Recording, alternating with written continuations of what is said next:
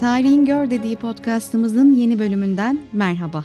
Günümüzde Afrika'nın en demokratik ülkelerinden biri, yine tarihin gördüğü en geniş çaplı ırkçılık uygulamalarından birine sahne olan ve son günlerde de adını İsrail'e karşı soykırım davası açarak ilk fiili adımı atan ülke olmasından ötürü sıkça duyduğumuz Afrika kıtasının en zengin ülkesini, Güney Afrika Cumhuriyeti'nin tarihini konuşacağız bugün. Konuğum Milli Savunma Üniversitesi öğretim üyesi Doktor Murat Yiğit.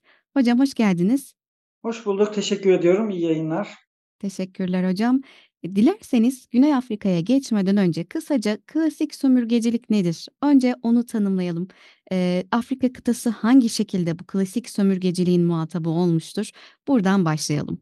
Evet, e, tekrar merhaba. Sömürgecilik olgusu malumunuz Avrupa'nın icadı olan bir işgal biçimi. Sömürgeciliği diğer işgallerden farklı kılan pek çok bileşenden, parametreden söz edebiliriz. Bu konuda bizi besleyen, akademik anlamda, entelektüel manada besleyen teorilerin başında tabii ki postkolonyalizm geliyor. Postkolonyal teori tabii tarihi sömürgecilik olmaksızın anlaşılamayacağını genelde vurguluyor. Avrupa merkezciliği eleştiriyor. Genelde böyle bir tutumu, böyle bir yaklaşımı var. Biz de aslında tarihi okurken, sömürgeciliği başlatırken sanki Avrupalıların aklında böyle bir bir anda böyle bir fikir gelmiş durup dururken dünyayı işgale başlamışlar, sömürgeleştirmeye başlamışlar falan gibi. Aslında çok böyle ilk gençlik zamanlarımızda başka faktörleri göz ardı ederek okuduk diyebilirim. Aslında Avrupa'nın sömürgeciliğe meyletmesinin temel sebebi Osmanlı İmparatorluğu. Yani konuşulmayan temel faktör bu. Osmanlı İmparatorluğu Avrupa'yı büyük oranda verimsiz ve dar bir alana sıkıştırdığı için Avrupalı kendisine daha zengin bir coğrafya aramaya başlıyor ve coğrafi keşiflerin ortaya çıkışı bu, bu biçimde oluyor. Şimdi tarih boyu zaten Avrupa'nın biz hareket ettiğini biliyoruz. Yani bu zengin topraklara erişme meselesinin çok eskilere dayandığını biliyoruz. Mesela Haçlı Seferleri böyle bir motivasyonla gerçekleşti. Yani sadece dini bir anlamı yoktur Haçlı Seferlerinin. Aynı zamanda Orta Doğu'nun, Kudüs'ün, Filistin'in ve oradan Hint, Asya alt kıtasına uzanan zenginliklere erişimi önceleyen bir faaliyetti esasen Haçlı Seferleri. E, fakat geçmişte Haçlı Seferleriyle ya da başka Haçlı ittifaklarıyla Anadolu'ya, oradan Orta Doğu'ya, or- oradan Hindistan'a gidebilen bu Haçlı zihniyeti diyebileceğimiz bu mantalite bir noktadan sonra artık Osmanlı İmparatorluğu bariyerine çarpınca kendisine başka bir e,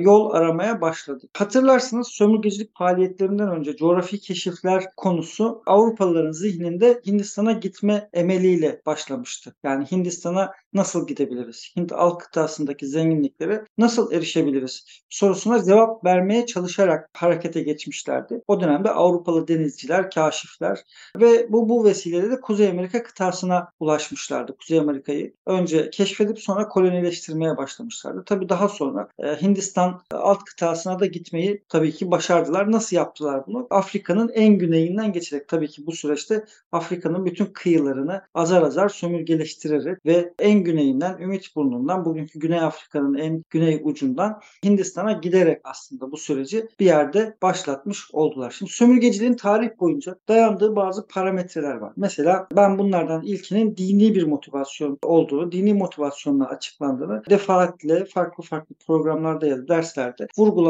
Çalışıyorum. Nedir bu? Fetih söylemi adını verdiğimiz bir, bir düşünce. Fetih söylemi yani Hristiyanlığı yayma, kutsal savaş ya da işte Hristiyanlığın farklı coğrafyalara eriştirilmesi, ulaştırılması, işte o farklı coğrafyalarda yaşayan insanların Hristiyanlaştırılması ve aynı zamanda tabii ki orada Hristiyanlığın hakimiyetinin, hükümranlığının tesis edilmesi. Birinci motivasyon kaynağı buydu. Bu eskiden beri zaten çok sık vurgulanan bir bileşen.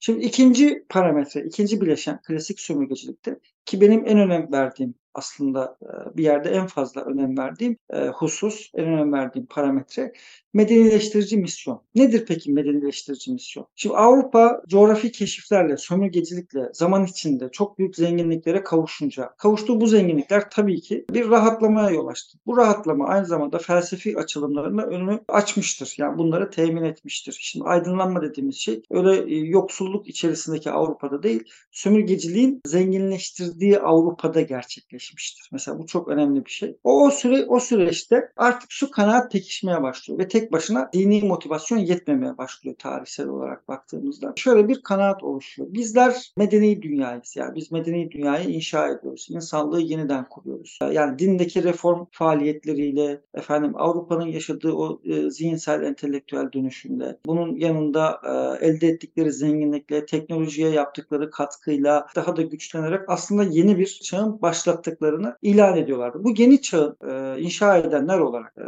işte kurucu babaları olarak Avrupalılar kendilerini medeni, kendileri dışındaki dünyayı da ilkel, barbar olarak tanımlamaya başlıyorlar. Şimdi sömürgelere dair yeni bir söylem ortaya çıkıyor. Medenileştirici misyon. Bizler medeniler olarak insanlık adına burada yaşayan ilkel ve barbarları medenileştiriyoruz, modernleştiriyoruz. Biz böyle bir vazife ediniyoruz. Yani insanlığın uç beyleri olarak böyle bir vazifemiz var deniyor. Ve çıkıyorlar, sömürgeleştirdikleri topraklardaki her eylemlerini bu söylem üzerinden meşrulaştırıyorlar. Her türlü şiddeti, her türlü işgali, her türlü yağmayı, her türlü hırsızlığı. Bunun üzerine yani tamamen medeniyet söylemi üzerinden meşrulaştırmaya çalışıyorlar. Ve bence medenileştirici misyon adı verilen bu kriter herhangi bir işgali, sömürgecilik yapmak için en önemli bileşen olarak bence kayıtlara geçmiş. Yani hani zaman zaman tartışma konusu olur. İşte Osmanlı İmparatorluğu sömürgecilik. Osmanlı İmparatorluğu'nun böyle bir zihniyeti olup olmaması bir tarafa, Osmanlı İmparatorluğu'nun hiçbir zaman kendisini medeni ya da modern olarak tanımlayıp ötekini ilkel ve barbar olarak tanımlama gibi bir davranışı söz konusu olmamış. Dolayısıyla aslında çok temelden bir farkı var. Osmanlı'nın fütuhatıyla işte diğer tarafta sömürgecilerin yaptığı işgal eylemleri arasında çok ciddi bir zihniyet farkı var. Bu çoğu kez göz ardı ediliyor, görmezden geliniyor. Medenileştirici misyon çok önemli. Şimdi medenileştirici misyon konusuna daha sonra apartheid'de biraz daha aslında girmek istiyorum. Yani bugün biraz apartheid'i biraz onu biraz daha ben açacağım. Çünkü aslında medenileştirici misyon dediğim şey esasen ırkçılığın da kökeni ve aynı zamanda apartheid'in ayrımcılığın da kökeni sayılıyor. Çünkü işin içinde çokça sosyal darwinizm var. Üçüncü kriter sömürgecilikte, klasik sömürgecilikte doğal kaynakların mülkleştirilmesi. Burada tabii ilk akla gelenler işte altın, elmas gibi ya da daha sonraki dönemlerde petrol ve uranyum gibi bir takım kaynaklar. Ama sadece bunlar değil. İnsanlar da bu süreçte mülkleştiriyor doğal bir kaynak olarak. Yani köleleştiriliyor. Afrika'da yaşayan insanlar özellikle tabii başka coğrafyalarda örneğini görüyoruz ama Afrika çok tipik bir sömürge alanı, bir adeta bir sömürge laboratuvarı olmuş bir kıta olduğu için biz bütün bu kriterlerin aslında sonuna kadar tatbik edildiğini görüyoruz. İşte doğal kaynakların mülkleştirilmesi kapsamında sadece yeraltı zenginlikleri değil, İnsan kaynağı da burada mülkleştiriliyor ve Afrika'nın her yerinden toplanan insanlar köleleştirilip bir köle istasyonu olan Dakar'daki Gore Adası'na getiriliyor. Buradan da bütün dünyaya satılıyor, ihraç ediliyor, gönderiliyor. Son derece korkunç bir tutum var burada köleleştirirken. Sadece köleleştir köleleştirerek bir vahşet gerçekleştirilmiş olmuyor. Aynı zamanda bu insanlar o Gore Adası'nda insanlık dışı bir tutumla, bir davranışla mahzenlerde kapatılıyor. Orada açlıktan ya da hastalıktan ölme, ölmediyse gemilere istif ediliyor ve o gemilerle gönderilen kölelerin en fazla yüzde otuzu, yüzde kırkı menziline varana kadar hayatta kalabilir. Şimdi böyle bir vahşet, yani bu vahşeti mümkün kılan, meşru kılan şey esasen medenileştirici misyon. Çünkü bütün bu davranışın, işte bütün bu zenginliğin kaynağı bu. Avrupa'nın bugün halen daha üzerinde yaşadığı zenginliğin kaynağı bu. Ee, bugün İsrail'in Filistin'de gerçekleştirdiği katliamlarda Netanyahu'nun sürekli olarak geri dönüp medyaya dönüp Avrupa'ya parmak sallayarak biz burada kaybedersek Batı medeniyeti kaybedecektir demesinin altında yatan neden de tam olarak bu. Ee, ve sonuncu kriterde burada sonuncu kriterde klasik sömürgecilik bağlamında siyasal şiddet. Yani bütün bunların artık çıktısı olabilecek bir faaliyetten söz ediyorum. Şimdi din adına gidiyorsunuz, Hristiyanlığı yaymak adına gidiyorsunuz. Böyle bir gayeniz var ama işte yola sokamadıklarınızı da ortadan kaldırmak istiyorsunuz. Çünkü bir kere ben ve öteki ayrımını gerçekleştirmişsiniz. Bunu önce din kapsamında, din çerçevesinde yapmışsınız. Sonra medenileştirici misyon kapsamında yapmışsınız. Yani insanlık adına aslında siz öldürdüğünüz insanları öldürüyorsunuz. Neden? Bunlar ilkel insanlar, bunlar barbar insanlar. Bunları öldürdüğünüz zaman aslında insanlığa hizmet etmiş olursunuz. Mehmet Akif medeniyet dediğin tek dişi kalmış canavar derken aslında tam olarak bunu vurguluyordu ve bunu bu gerçeği çok iyi görmüştü. Evet, maalesef medenileştirme misyonuyla sömürgeciliği, siyasal şiddeti meşrulaştıran bir Avrupa e, o klasik sömürgecilik anlayışının temelini de siz çok güzel izah ettiniz. Peki buradan Güney Afrika'ya gelecek olursak, yine Avrupa'nın bu zengin olma arayışının kurbanı olarak uzun yıllardır Hollandalılardan Fransızlara ve İngilizlere kadar birçok sömürgeyle yine sizin bahsettiğiniz tırnak içinde medenileştirici misyonu olan apartheid rejimine de mücadele etmiş bir ülke. Bu noktada Güney Afrika ülke tarihinde sömürgecilik ne zaman başladı, Güney Afrika Birliği nasıl oluştu? Tam olarak apartheid rejime kadar geçen süreçte neler yaşandı hocam? Biraz işte klasik dönem sömürgeciliğiyle biraz değinerek başlayabiliriz aslında. Yani çünkü Güney Afrika coğrafi olarak, jeopolitik olarak sömürgeciler açısından da çok önemli. Az önce de arz ettiğim gibi bir Ümit Burnu gerçeği var. Siz Ümit Burnu'nu açtıktan sonra Hindistan'a gidebiliyorsunuz. Yani orada işte Afrika'nın en güneyinden geçtikten sonra Hindistan'a, Asya'ya, Çin'e, işte o Güneydoğu Asya ülkelerine ulaşabiliyorsunuz. Böyle bir güzergah söz konusu. Bu arada bugün de yani hani İsrail'le alakalı sorunlar çıkıp da işte Yemen'den gemilere bazı saldırılar olunca bugün de hala daha güvenli bir rota olarak Afrika'nın en güneyi yani Ümit Burnu kullanılır hale geliyor. Şimdi ilk coğrafi keşifler ortaya çıktığında tabii Hindistan'a gitme emeli, hedefi Avrupalı sömürgecileri Güney Afrika'ya götürdü. Esas hedefleri tabii ki Hindistan gibi coğrafyalar, işte Güneydoğu Asya ülkeleri, ticaretin hızlı aktığı, materyallerin bol bulunduğu e, aslında ülkeler bunlar. İlk etapta bin altı yüz elli iki yılında e, Hollandalılar Doğu Hindistan şirketiyle e, harekete geçtiklerinde Cape Town'u bir sömürgecilik istasyonuna dönüştürdüler. Yani küçük bir işgalle başladılar işe. E, ilk hedefleri Güney Afrika'yı işgal etmek değildi. Yani orada bir ikmal tesisi ortaya çıkarmaktı. İşte Güney Asya'ya git, git, gidecekleri o yolda gemileri için bir istasyon kurmayı hedeflediler. İlk önce bu gerçekleştirildi bin altı yüz elli iki yılında. Daha sonra e, tabii bir nüfus akışı da gerçekleşti oraya doğru. Bir sürekli bir göç akını söz konusu oldu. E, sömürgecilik faaliyetleri arttıkça Güney Afrika'da Hollandalıların sayısı giderek arttı. Fakat tabii dünyada çatışmalar, özellikle Avrupa'nın kendi içinde ciddi çatışmalar yaşanıyor. Ciddi mücadeleler var. Sömürgecilerin kendi aralarındaki rekabet kızışıyor. İşte bin altı yüz elli ikiden aslında on dokuzuncu yüzyılın başına kadar yani bin sekiz yüzlere kadar Hollanda büyük oranda burayı sömürgeleştirdi ve hatırı sayılır bir nüfusu buraya aktı. Bir yerde yerleşik bir sömürgecilik faaliyetini burada sürdürülebilir kıldı diyebiliriz Hollanda için. Fakat siyasi şartlar değişince artık Doğu Hindistan, Hollanda Doğu Hindistan şirketi e, iflasa doğru sürükleniyordu. Daha sonrasında işte o zayıflıktan faydalanarak Büyük, Büyük Britanya, sömürge imparatorluğu tabii o yıllarda yıldızı parlayan bir devlet olarak ve çok olağanüstü bir deniz gücüne sahip olan bir devlet olarak Güney Afrika'ya doğru rotasını çevirdi. Ee, buraya yerleşmeye başladı. Aslında Hindistan'da da ilerlerken burayı Büyük Britanya İmparatorluğu da önemsiyordu. Yavaş yavaş yerleşmeye başladı. Bu yerleştiği süre içerisinde artık yeni bir işgal döneminin kapıları aralanmış oldu. Tabii içeride daha önce bahsettiğimiz o Hollandalı nüfus İngiltere'nin işini zorlaştıracaktı. Çünkü orada hatırı sayılır bir nüfus vardı. Artık yüz binden fazla olarak kabul edilen bir nüfustan söz ediliyordu. yüz ile yüz elli bin arasında ve e, bu nüfus, bu beyaz Hollandalı nüfus İngiltere için işleri zorlaştıracaktı. Çünkü orada yerleşik halde bulunuyorlardı. Onlar da kendi içinde belli bir iktidara sahipti. Orada köle çalıştırıyorlardı. Yani köleleştirmişlerdi Güney Afrika'daki etnik grupları, kabilelerden aldıkları insanları köleleştirmişlerdi, çalıştırıyorlardı. İngiltere bölgeyi işgal edince bu sefer aralarında bir anlaşmazlık yaşandı. Önce ilk karşılaşmalar, ilk çatışmalar,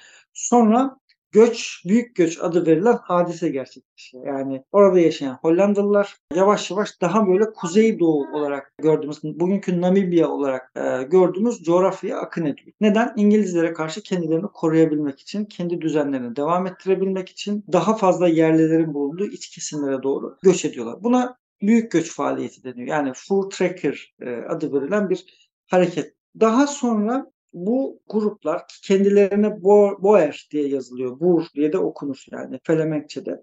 Boer ya da Boer olarak tanımladığımız bu gruplar ki köylü demek yani aslında. Bu gruplar yani bu birçoğu Hollanda işçisi olarak ya da çiftçisi olarak bölgeye gelen bu insanlar, bu büyük nüfus Kuzeydoğu'daki yerli kabilelerin bulunduğu yere geçerek artık orada yaşamaya başlıyorlar. Tabii arada yerlilerle de ciddi savaşlar gerçekleşiyor. Ee, tabii bu savaşları, bu mücadeleleri kazanıyorlar. E, şunu da söylemem gerekiyor. Bu Boerler, Hollanda kökenli bu Boerlerle aslında Yahudiler arasında bazı benzerlikler var. E, bir kere bulundukları yere büyük bir göçle geliyorlar birincisi. Yani Hollanda'dan Güney Afrika'ya, sonra Güney Afrika'nın güneyinde mesela Cape Town gibi bölgelerden daha böyle Namibya olarak bildiğimiz coğrafyaya doğru başka bir büyük göç gerçekleştiriyorlar. Bu göç sırasında kazandıkları savaşların kendilerine e, Tanrı tarafından verilmiş bir ödül olduğuna inanıyorlar. Ve zaman içerisinde kendilerini kutsal bir halk olarak kabul ediyorlar. Çünkü orada Hollanda Reform Kilisesi adına bulunuyorlar. Kendilerini seçilmiş bir halk ve üzerinde bulundukları toprağı da kendilerine vaat edilmiş bir toprak olarak görüyorlar. Bu şekilde kabul ediyorlar. Yani böyle bir inanış zaman içerisinde yerleşiyor. Hatta hatta apartheid'in sonuna kadar onların bu savaşları kazandıkları e, günlerden birisi olan Akit günü, ibadet günü gibi e, Yahudi inanışında da böyle günler vardır.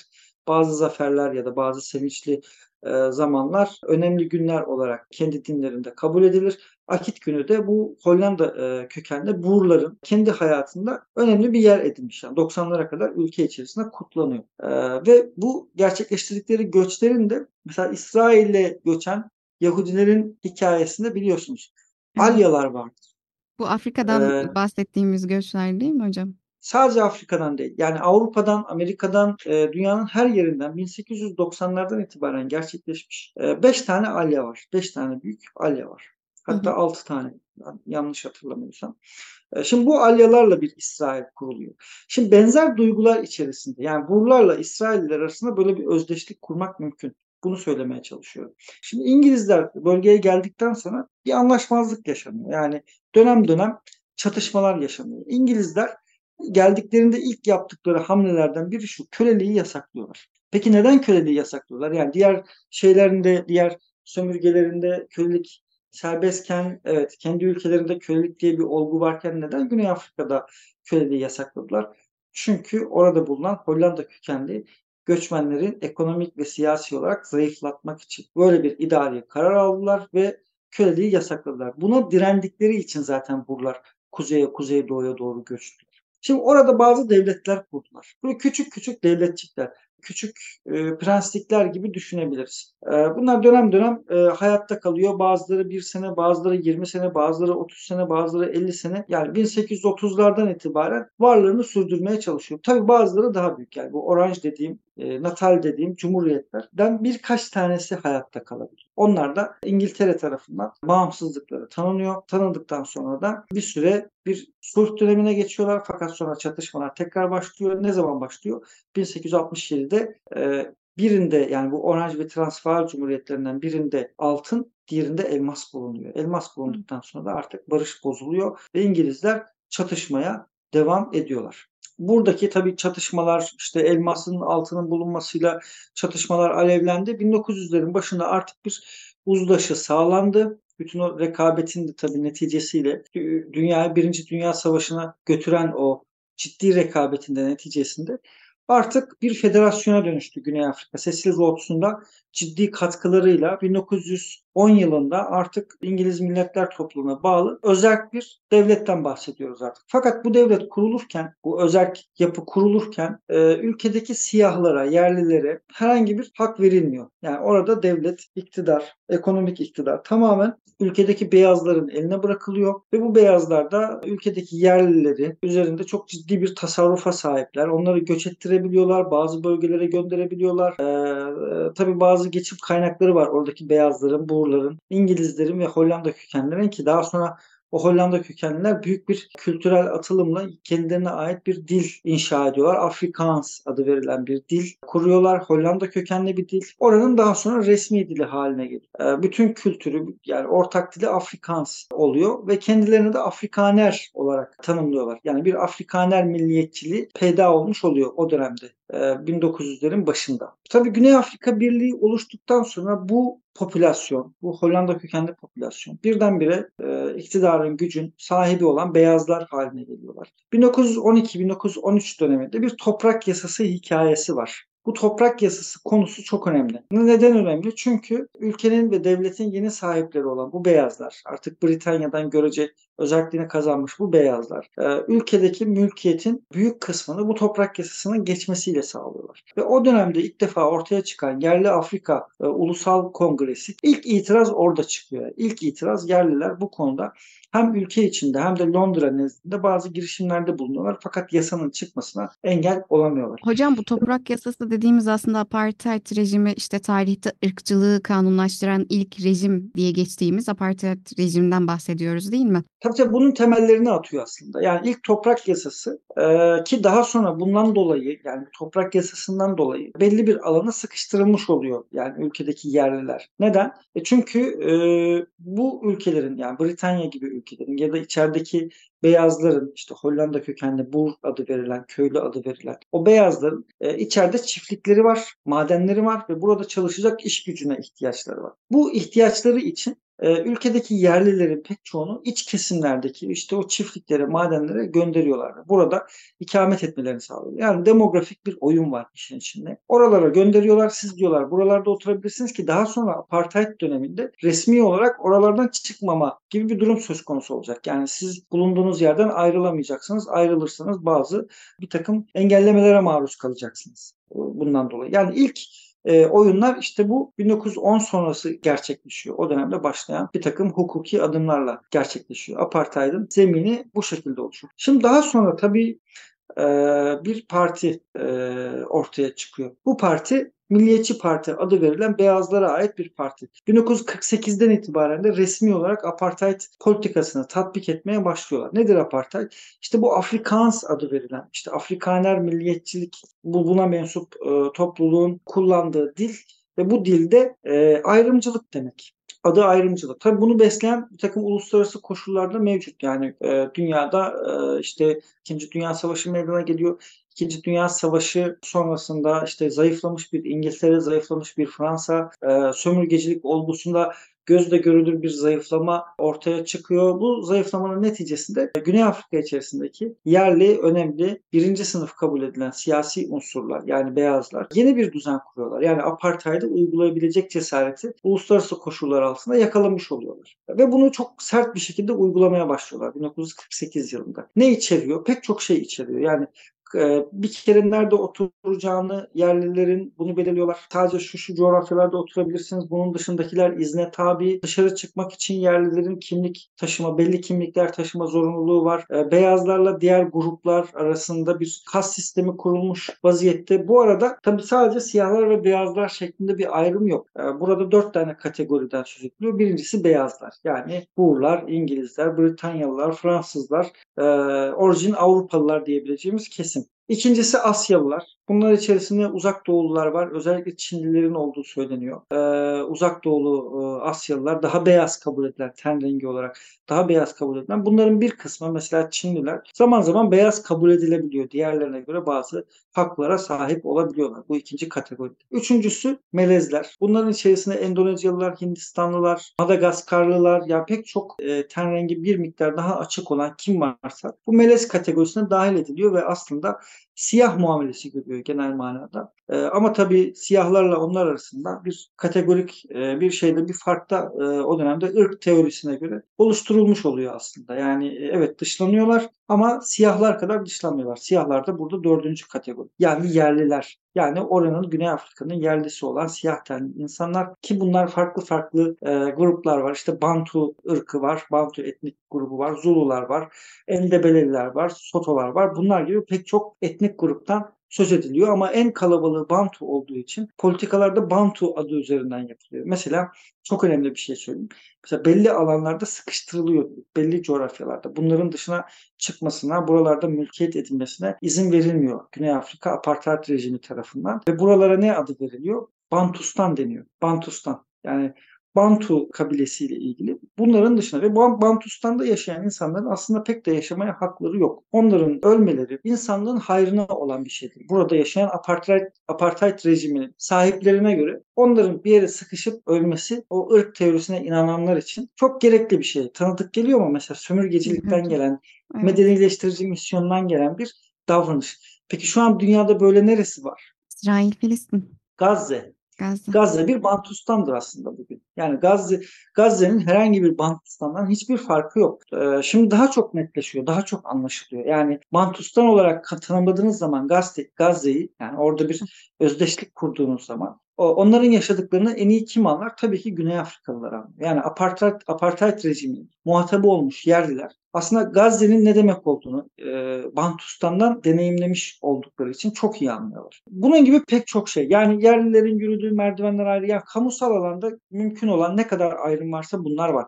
Okullar ayrı ki yerlilere hizmet veren okullar zaten pek okul gibi değil. Pek çok hizmetten istifade edemiyor yerliler. Yani Bantulular, başta Bantustan'da yaşayanlar özellikle bundan istifade edemiyorlar. Herhangi bir e, sağlık ya da eğitim hakları gerçek manada yok. Ya bir vatandaş olarak sahip olduğumuz ne kadar hak varsa bunların kahir ekseriyetinden mahrum bırakılıyorlar. Peki böyle hocam politika... yani e, bu kadar devletin apartheid rejiminin uyguladığı o ırksal ayrımcılığı yürürlüğe koyması, halkların ırka göre sınıflandırılmaları artık toplum arasında bu defa Avrupalı beyaz halka karşı bir nefrete, bir düşmanlığa dönüşüyor mu? Bu ırkçılığa maruz kalan halkın mücadelesini de konuşalım bu noktada dilerseniz. Irkçılığa karşı yükselen seslerden sembol isimler var. İmam Abdullah Harun yine bin dokuz yüz doksan dört senesinde demokratik seçimlerden sonra Afrika Milli Kongresi'nin başına geçmesiyle aslında Güney Afrika'yı özgürlüğe kavuşturan lider olarak bildiğimiz Mandela. Neler oluyor bu geçiş sürecinde ve sonrasında? Evet, yani çok ciddi bir tepki tabii ki doğuruyor. Yani bu bu sizin muhatap olduğunuz sıkıntının kendisi ister istemez yerliler arasında bir büyük bir probleme yol açıyor. Ve e, o zor dönemler, zor koşullar aslında kendi liderlerini üretiyor diyebiliriz. Nelson Mandela bu liderlerden birisi. İmam Abdullah Harun bu liderlerden birisi. Pe böyle pek çok e, isimden burada söz edilebilir. Bu isimlerin mücadeleleri çok büyük. Yani e, önce siyasi olarak mücadele veriyor. Tabii herkes kendi alanında. Mesela Afrika e, Ulusal Kongresi'nin, Ulusal Afrika Kongresi'nin ortaya çıkışıyla beraber Mandela gibi liderler e, toplumu bilinçlendirmeye, bu konuda harekete geçmeye çağırıyorlar. Fakat aynı şekilde politikada sertleşiyor. Yani bin dokuz yüz kırk sekizde bin dokuz yüz kırk sekizde uygulamalar, apartheid uygulamaları başladıktan sonra e, ilk tepkiler çok cılız tabii ki. Yani çok güçlü bir tepki verilmiyor. Fakat zaman içerisinde e, uygulamaların sertliği, katılığı bir reaksiyonu doğurduğunda burada e, devletin aldığı, apartheid rejiminin aldığı önlemler de tabii daha da sertleşiyor, daha da katılaşıyor. Süreç olarak ne zamandan bahsediyoruz? bin dokuz yüz kırk sekizde politika başlıyor ama bin dokuz yüz altmış birde aslında karşı bir mücadele ortaya çıkıyor. Yani bir kendisini gösteren bir mücadele ortaya çıkıyor. Sokak eylemleri, sokak eylemlerinden bir tanesi özellikle önemli. bin dokuz yüz altmış bir yılında gerçekleşen bir gösteri, apartheid rejimine yönelik bir protesto gösterisinde altmış dokuz tane sivilin öldürüldüğü bir olay gerçekleşiyor. Çok katı bir şekilde protesto eylemine müdahale ediliyor. Bu tarihten sonra artık işkenceler, artık tutuklamalar çok yaygın, çok fazla. Gerek Mandela'nın kendisi, gerek etrafındakiler, aynı düşünceden olanlar, yani büyük de bir çeşitlilik var bu arada. Yani mesela Abdullah Harun'un Müslüman olması, işte Mandela'nın farkı, etrafındakiler, pek çok dinden, pek çok etnik gruptan aslında insan var. Bütün bunlar büyük bir mücadele örneği sergiliyorlar. Fakat mesela Abdullah Harun'un kendisi bin dokuz yüz altmışlarda aslında büyük bir atılım yapıyor. İşte imamı olduğu camide verdiği vaazlar çok önemli. Halkın bilinçlenmesi konusunda İslam'da ırkçılığın yasak olduğunu özellikle vurguluyor. Fakat bin dokuz yüz altmış sekiz yılında ciddi bir e, soruşturmanın muhatabı olacak. Önce işte Kahire'deki bir toplantıya katılıyor. Kahire'de katıldığı toplantıdan sonra e, tutuklanacağı e, haberi geliyor. E, İngiltere'ye e, ve Kanada'ya iltica talebinde bulunuyor. Fakat bu talebi reddedilince ülkeye geri dönmek zorunda kalıyor ve geri döndüğünde tutuklanıyor. İşkenceyle maalesef hayatını kaybediyor işkenceler sonucunda. Yani aslında yirminci yüzyılın en büyük özgürlük mücadelelerinden birini veriyor Güney Afrika. Ee, bundan evet. sebep de şimdi Filistin konusunda ön safta görüyoruz. Tabii ki Mandela da öyle. Yani hapse giriyorlar. Yani çok büyük işkencelere maruz kalıyorlar. Ee, çok kötü koşullarda tutuluyorlar. Apartheid rejimi gibi bir rejimde E, hapse girmenin de çok büyük bir aslında kast olduğu, bizatihi kendisinin bir siyasal şiddet olduğu da burada unutulmamalı.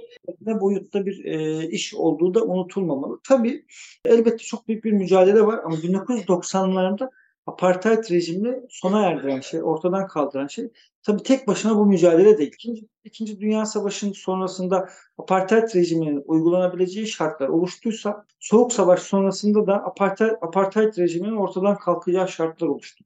Uluslararası ortamda. Yani Soğuk Savaş bitti, insan hakları ve demokrasi söylemleri artmaya başladı. Hepsinden de önemlisi Amerika Birleşik Devletleri gibi, İngiltere gibi daha batı kampında olan pek çok ülke otoriter, ayrımcı, baskıcı bir takım rejimleri finanse etmekten vazgeçtiler. Neden? Çünkü maliyetli bulunmaya başladı artık. Bu dönemden itibaren Soğuk Savaş bitmiş, bu, bu tarz rejimleri desteklemek maliyetli hale gelmiş ve böylece bu, bu rejimlerin de artık sürdürülebilirlik kalmamış. Evet. Genel itibariyle bunu söyleyebiliriz. Yani bu uluslararası koşulların etkisi göz ardı edilebilecek değil. Ama tabii ki Mandela'nın mücadelesi, Abdullah Harun'un mücadelesi, başka pek çok arkadaşlarının orada apartheid rejim boyunca verdiği mücadele tabii ki yeni döneme kapı aralıyor. Nihayetinde o uluslararası koşullar devleti Güney Afrika Cumhuriyeti'ni buna zorladığında artık eski rejimin yerini alabilecek bir fikir, bir siyasi oluşum, bir yekün var ortada.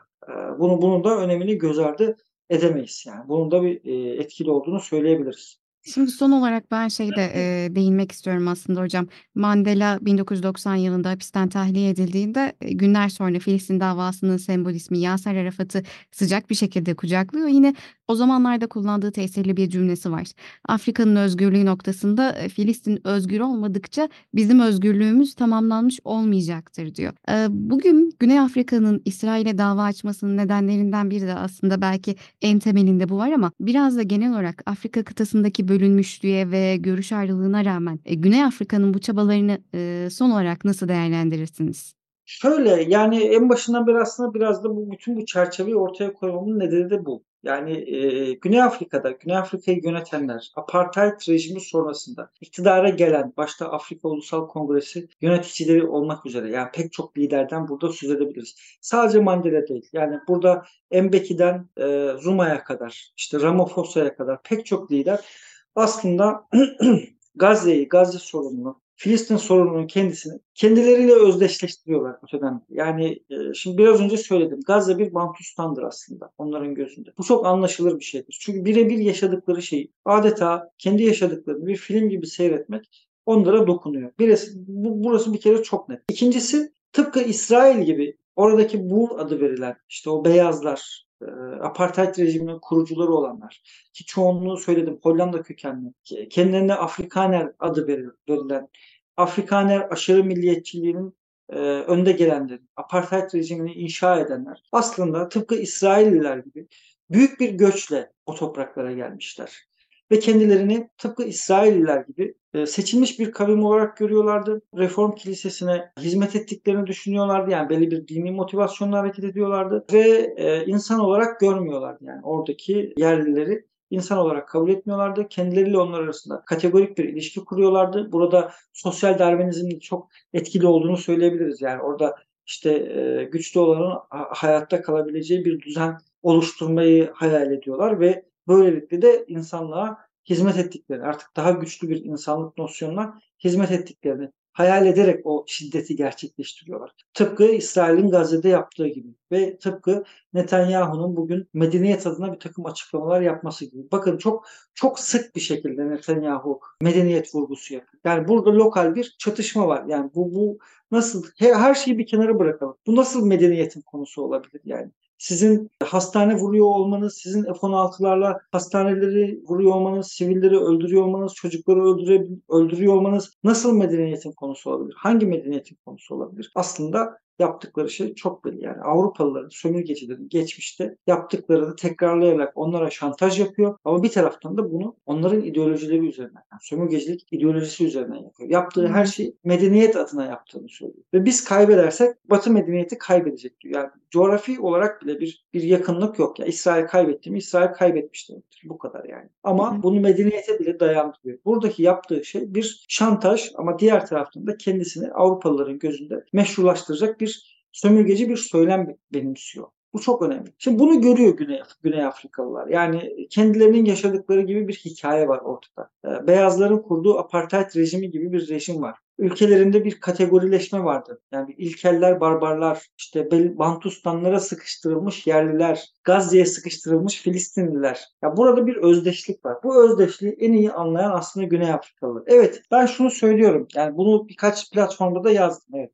Bugün Gazze'yi anlayacak ya da Filistin'i anlayacak en önemli Afrika'da iki tane devlet var esasen. Birincisi Cezayir, ikincisi Güney Afrika. Fakat Güney Afrika'nın altını biraz daha kalın çizmek gerekiyor. Çünkü Gazze'nin, Filistin'in yaşadığı şeylerin büsbütün benzerini yaşıyor. Tabii ki Cezayir'in de e, politik anlamda çok ciddi tepkileri var. Yani Cezayir, Filistin konusunu öteden beri sahiplenen bir ülke. Bunu da söylemem gerekiyor. Yani bunun da tabii ki Müslüman bir ülke olmasıyla da ilişkisi var şüphesiz. Sömürgeciliğe maruz kalmış, soykırıma maruz kalmış bir ülke olmasıyla da ilişkisi var. Ama aslında Filistin, Güney Afrika ile teknik olarak biraz daha benzeşiyor. Biraz daha. Yani onların bütün anılarını canlandıracak şekilde şöyle bir iki yüz yıllık, üç yüz yıllık tarihlerini gözlerinin önüne getirdiklerinde çok rahatlıkla hatırlayabilecekleri bir olay cereyan ediyor karşıda. Dolayısıyla hep söylüyorum, İsrail'in Filistin'de yaptığı şey aslında klasik sömürgeciliğin son tipik örneğidir. Son tipik örneği. Yani başka bir örneği kalmadı. Çünkü dekolonizasyon gerçekleşti ve bu bir yerleşim sömürgeciliğidir. Yani bakanımız yerleşim sözünü doğal olarak eleştirdi. Yani bu yağmacılıktır falan. Bu aslında halka yönelik bir sözdü. Yani anlaşılmıyor çünkü sömürgecilik dediğiniz zaman halk bazen anlayamıyor ya da yerleşimci dediğiniz zaman anlaşılmıyor. Aslında bu şekilde baktığımız zaman, bu anlattığımız çerçevede baktığımız zaman yerleşim sömürgeciliğinde ne kadar vahşi bir davranış olduğu ortaya koyuluyor. Yani insanları evlerinden atacak bir yerleşimcilik söz konusu. Evlerinden atan, onları evsiz bırakan, sokakta bırakan, sonra öldüren, sonra sürgün eden bir yaklaşımı var İsrail. Aynı şekilde Güney Afrika'da bunun muhatabı oldu. Güney Afrika'da dışarıdan gelen göçmenlerin azar azar kendi evlerine, kendi topraklarına ne denir işte işgal ettiği, ele geçirdiği, onları pek çok haktan mahrum bıraktığına şahit oldu. İşte bunun karşılığı olarak uluslararası hukukta bir hamle gerçekleştirdi. Yani bu bu hamle aslında istenilen neticeyi vermeyebilir. Evet, yani savaşı, çatışmayı, işgali durdurmayabilir. Yani yerleşimci faaliyetlerini de durdurmayabilir hatta yani.